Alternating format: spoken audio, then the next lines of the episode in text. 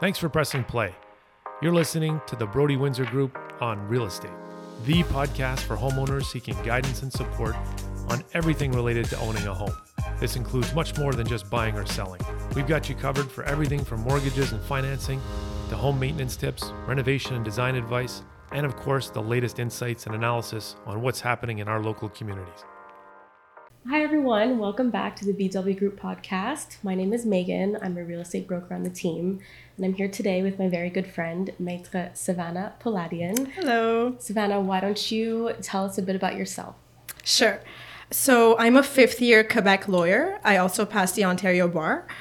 Um, I mainly specialize in civil and commercial litigation, and my passion is real estate. Uh, I started my own solo practice over a year ago, and I was working at different litigation law firms before that. Yeah, so just to kind of piggyback on that, Sevana and I met about six, seven years ago at uh, a law firm. She was fresh out of law school in her internship, and I was a paralegal at my first corporate law firm. And uh, it's just been history ever since. It's true. So I brought you here today because I thought it would be great to discuss um, legal warranty when it pertains to real estate transactions. Um, obviously, as a realtor, this happens more often than not with our clients, and I just wanted to get a lawyer's opinion. So, just first off, can you explain legal warranty and how it pertains to a real estate transaction, purchase, or sale? For sure. So, a legal warranty is a notion that is found in our Civil Code of Quebec, and more specifically under Article 1726, mm-hmm.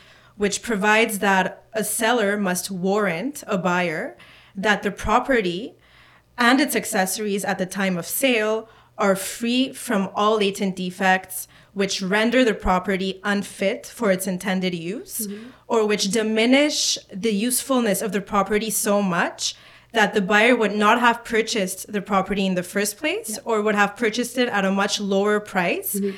had he or she known about the defect. Yeah. Okay. If a buyer were to purchase a property and they discover some sort of defect, how long is the seller responsible for said defect? That's a great question, but in order for me to be able to answer that, I have to give you the steps. Yep of what a buyer must do as soon as they discover the defect. Okay. So first they have to notify the seller in the form of a notice or a letter mm-hmm. within a reasonable delay. And reasonable delay is a very subjective term. I was just going to say like what does that entail? Exactly. So it really depends on the severity of the defect. Mm-hmm. So let's say we're facing a very serious water leakage, mm-hmm. uh, which has to be dealt with ASAP. And um, I would give maybe a few days yeah. at the most for a buyer to notify the seller. Okay. If, let's say, it's a defect that manifests itself in a very gradual way, mm-hmm. such as mold, yeah. then um, case law does provide that a buyer has a few months yeah. at the most to notify the seller. Um, the purpose of this notification is essentially to give the seller the opportunity to come over and see the defect for themselves yeah. to determine whether it is a latent defect or not and if so repair the damages yeah.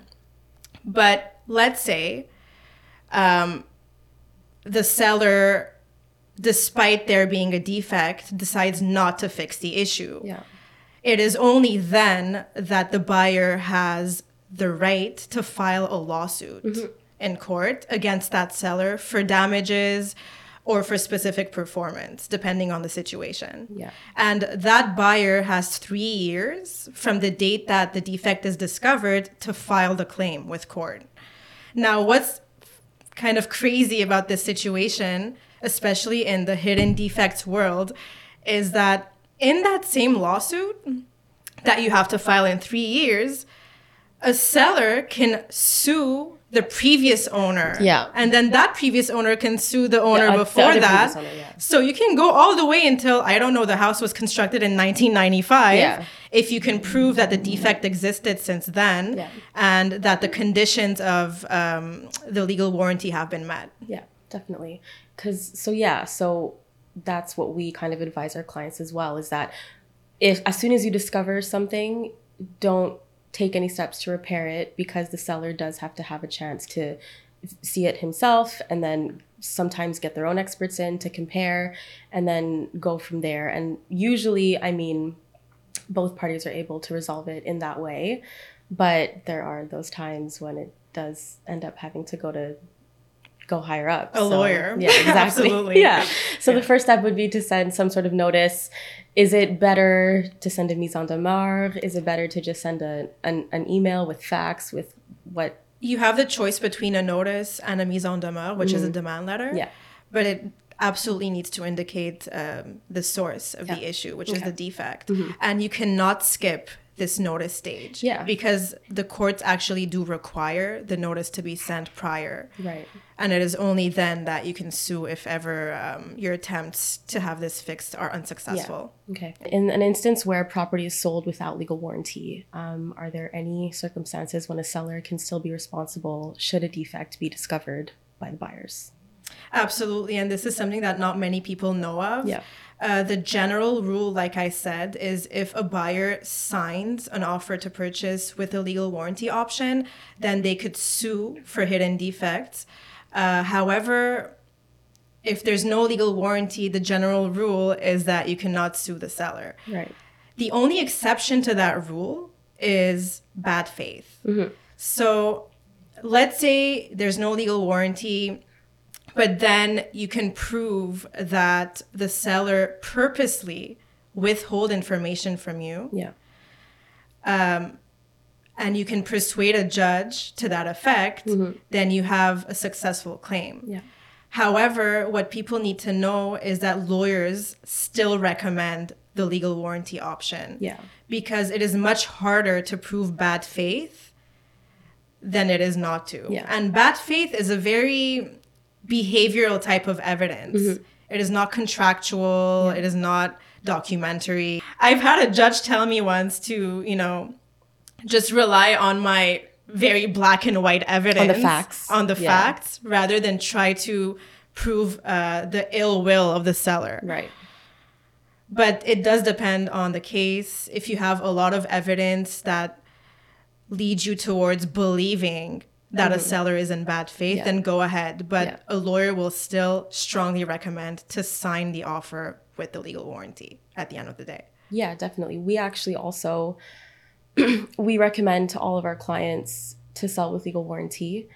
Um, the only instances where we would kind of work with a seller not selling with without and selling without legal warranty is in the case of a succession where the now let's say the elderly parents have passed away the kids or the liquidator are in charge of selling the house as part of the estate. They've never lived in the house. They don't have any knowledge of the house such as a seller would who actually lived there. So then it's sold without legal warranty. And then also in the cases of a very elderly seller, a 95 year old woman who's by herself, who her husband passed away years ago, he would take care of the house. Now she's selling. That is another instance where we sell without legal warranty because, you know, this elderly woman for sure shouldn't technically be responsible for that down the road if, I don't know, if, if something were to be discovered. And generally the public is fairly aware of that and, and they that is a bit more comfortable for buyers to kind of accept a property without legal warranty but i know through covid when the market was just you know blowing up many many many people were selling without legal warranty just because they could and the house would still sell have you I was going to add to that Yeah. because um, from a legal standpoint, like I said, we do strongly recommend the legal warranty Mm-hmm. option. But from a financial standpoint, and I don't want to get into this because I'm only explaining the legalities Yes, of yeah. things, and you, as a real estate agent, know best. Yeah. But uh, yes, it is true that a lot of people during COVID time and even after Yeah. started selling their properties for much less, Yeah. but without the legal warranty option. So I guess you have to see according to your circumstances what's more preferential for you. Yeah, I mean, yeah, much less, but at the same time, we just saw through the crazy COVID market, houses were selling, you know, 50, 100K over asking, no legal warranty. People weren't doing inspections. And I don't, I personally haven't encountered that with any of my clients, but I'm sure that some buyers out there must have gotten burned by that, you know. So, They have, for yeah, sure. So, yeah, that was that was pretty insane. These days, um, now that the market is quite a bit slower, houses aren't selling in multiple offers like they used to unless they're very well priced and unless it's something that you know is very desirable. Um, they are being sold with legal warranty again, and so what are the differences between hidden and latent defects?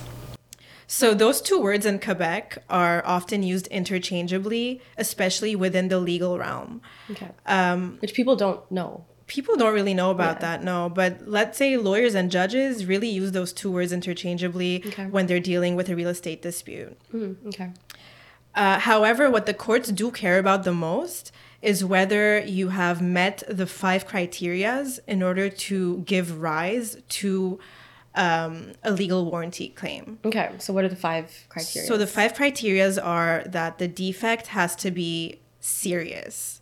So, for example, uh, if post sale uh, a buyer just happens to see a crack Yeah. on a fireplace ceramic, yeah. they can't sue the seller for that because it's not serious enough. Or if the toilet's leaking or whatever. yeah, It just needs I mean, caulking around the bowl. It. exactly. I mean, the leakage has to be pretty yeah, pretty exactly. serious. Yeah. Then uh, the second condition is that the defect has to be hidden. So you cannot see it in plain sight, and the um, expert who did the inspection cannot see it either. Right. So that's the thing is like all the inspections are just a visual inspection. They're not invasive. So it has to be something that Exactly. was behind a wall or And it is described as such in the expert report when you actually do Yeah. read it. It says it's a superficial type Yeah. of inspection. The third condition is that the defect is unknown to the buyer, which means that the seller did not bring it to the attention of the buyer. And it's not just a verbal type of atten- attention. It's also, you know, every real estate document pertaining to the sale, Yeah. including the seller's declaration. Okay. Uh, it is also the inspection report pre-sale Mm-hmm. that was conducted by an engineer or an expert. Uh, you know, most people, I don't know if you've noticed this, just fail to read the inspection report Oh, altogether, Yeah. which leads to a lot of litigation For in my experience. And I really strongly su- suggest for people to read the inspection report to see if um, a a uh, defect or some sort of manifestation of a defect is revealed in there. yeah, definitely. Then the fourth condition is that the defect has to exist prior to the sale. Okay. It cannot come up after. right. And this type of coming up is really not the defect fully in itself, like not the end result of the defect, but the sprouting of the Okay. defect. Yeah. And the fifth condition, in order to give rise to a legal warranty claim, is the notice that I spoke to you about before. Yeah. before. So there has to be a legal notice that is sent to the seller. Sent to the seller. Yeah. So once all those conditions are met, then have you, can claim. have a claim uh, with court. So now, which court should you go to when you are going to file a claim for a hidden defect against a seller or a defect? There are different levels of court in Quebec. Mm-hmm. So depending on the amount you're claiming, um, you file your claim accordingly. Okay. So um, if you're claiming fifteen thousand dollars and less, you have to file your claim with the Small Claims Court of Quebec. You have to. It's, Yes. Okay. Uh, then if your claim is over $15,000 and below $75,000, you have to file your claim with the Civil Division of the Court of Quebec. Okay. If your claim is between $75,000 and below $100,000, you have the option to file with the Superior Court or the Court of Quebec Civil Division. And finally, if your claim is over a th- $100,000, sorry. And finally, if your claim is over $100,000, uh, you have to file with the Superior Court of Quebec. Okay. Got it. And I know for small claims, lawyers are not allowed. No. A lawyer might help you Yeah. give legal advice Yes. prior to trial, Yeah. But you have to self represent at trial. Okay. And then anything above small claims court, so above $15,000, you have the right to hire a lawyer and they can represent you and they can be there with you every step of the way. Yeah. Okay. Got it. Thank you. No problem. Now, finally, just what I wanted to discuss is the due diligence and just what is due diligence when it comes to legal warranties and defects in Quebec? Yes, so due diligence is a notion that is not found in our code per se, but it is widely recognized by courts in case law. Case law is a law that is created by judges at trial. And um, what due diligence does is that it gives homework to the buyer to do between the time when the offer was accepted and the closing date of the sale. Mm-hmm. And this homework basically implies that the buyer has to first, you know, obtain financing, review documents, make sure there's no zoning laws or title issues or encumbrances affecting the property. Uh, and most importantly, what we're here for today is to have the property inspected for defects. Yeah. So, what about due diligence makes it such an essential part of a real estate transaction? And is there something that you know, set this in motion in in law? Yes, there's a lot of case law pertaining to due diligence of a buyer within uh, a real estate transaction. But most importantly, there was a case where uh, the Court of Appeal uh, in 1989 overturned a lower court decision.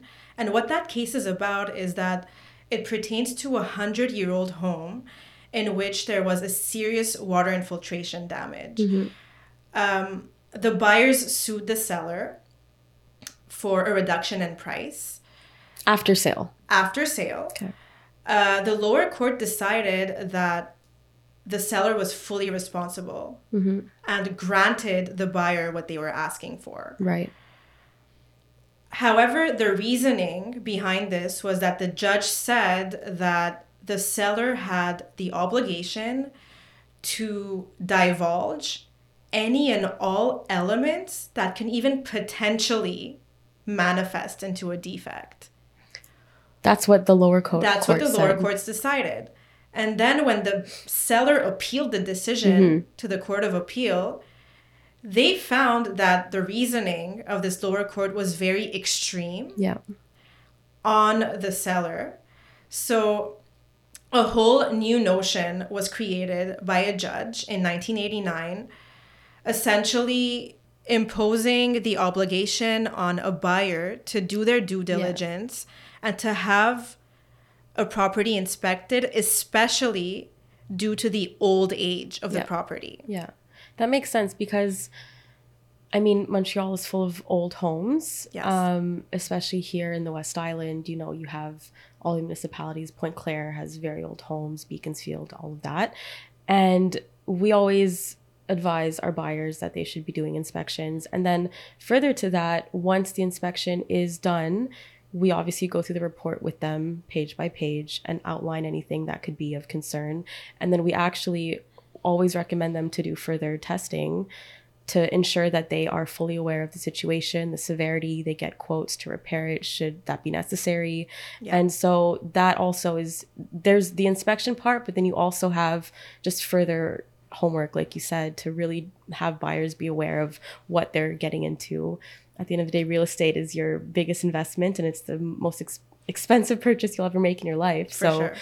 it's just so important for buyers to go over and above not just the inspection, but really kind of getting all of your information and just being made aware. So I guess that is, is what happened. Absolutely. Yeah. And what's also interesting is the fact that I saw that there was a judgment rendered in July of 2023 of this year, this year, in which a judge decided that even a 30 year old home was considered old. Yeah. So it's not just, you know, a centennial home. It no. could be 30 years old, it could be 40 years old. Yeah.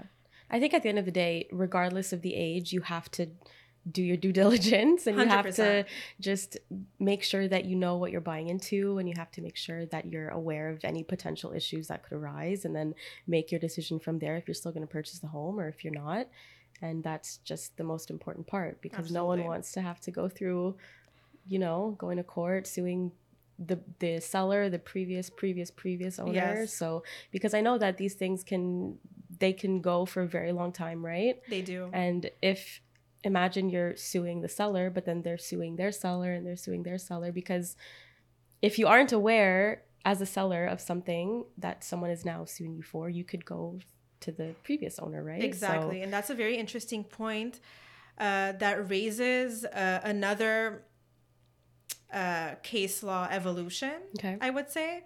Uh, recently, over the past few years, judges decided to dismiss claims on a preliminary basis on the grounds that the defects were already revealed in inspection reports hmm. so that they can prevent buyers from you know multiplying from going- proceedings yeah. or for filing claims that you know they don't really have to because the answer is right in front of you in the Right. inspection report have you dealt with a hidden defect claim, and how did that go? i've dealt with many hidden defect claims uh, I can't really divulge no, the but- facts because they're confidential, and most of them were settled before trial. Okay. as most litigation files they say 95% say, of yeah. the time are settled before trial trial is very lengthy pricey and sometimes it just does not help both parties No. reach a settlement so Yeah. um, a lot of the examples i gave you in this podcast deal with my own personal file Mm-hmm. Okay. yeah So, if someone does discover a defect after they've purchased, they want to go after the seller. Is it only for a price reduction? Can they say, I don't want the house anymore, you have to buy it back? Does it depend? Obviously, it does. But what what are the options if you do like what are you trying to get out of it as a buyer So there are different remedies to um, the latent defect issue. And uh, one of them is specific performance, which is basically um, the seller actually has to perform their obligation to Okay. repair the defect. okay Otherwise, um, you can claim damages, uh, price reduction, depending on the case. And you can also uh, resiliate your contract in more extreme cases. right. Well sevana thank you so much for coming in it was great to have you here Thank you for having me. Where can people find you should they have any legal questions related to real estate? So people can reach me mainly at my email, which is info at poladian.ca. Sevana's email will also be in the description below. Thank you so much for tuning in. And if you ever have any questions related to real estate, you can reach out to us on Facebook or Instagram, Broady Windsor Group.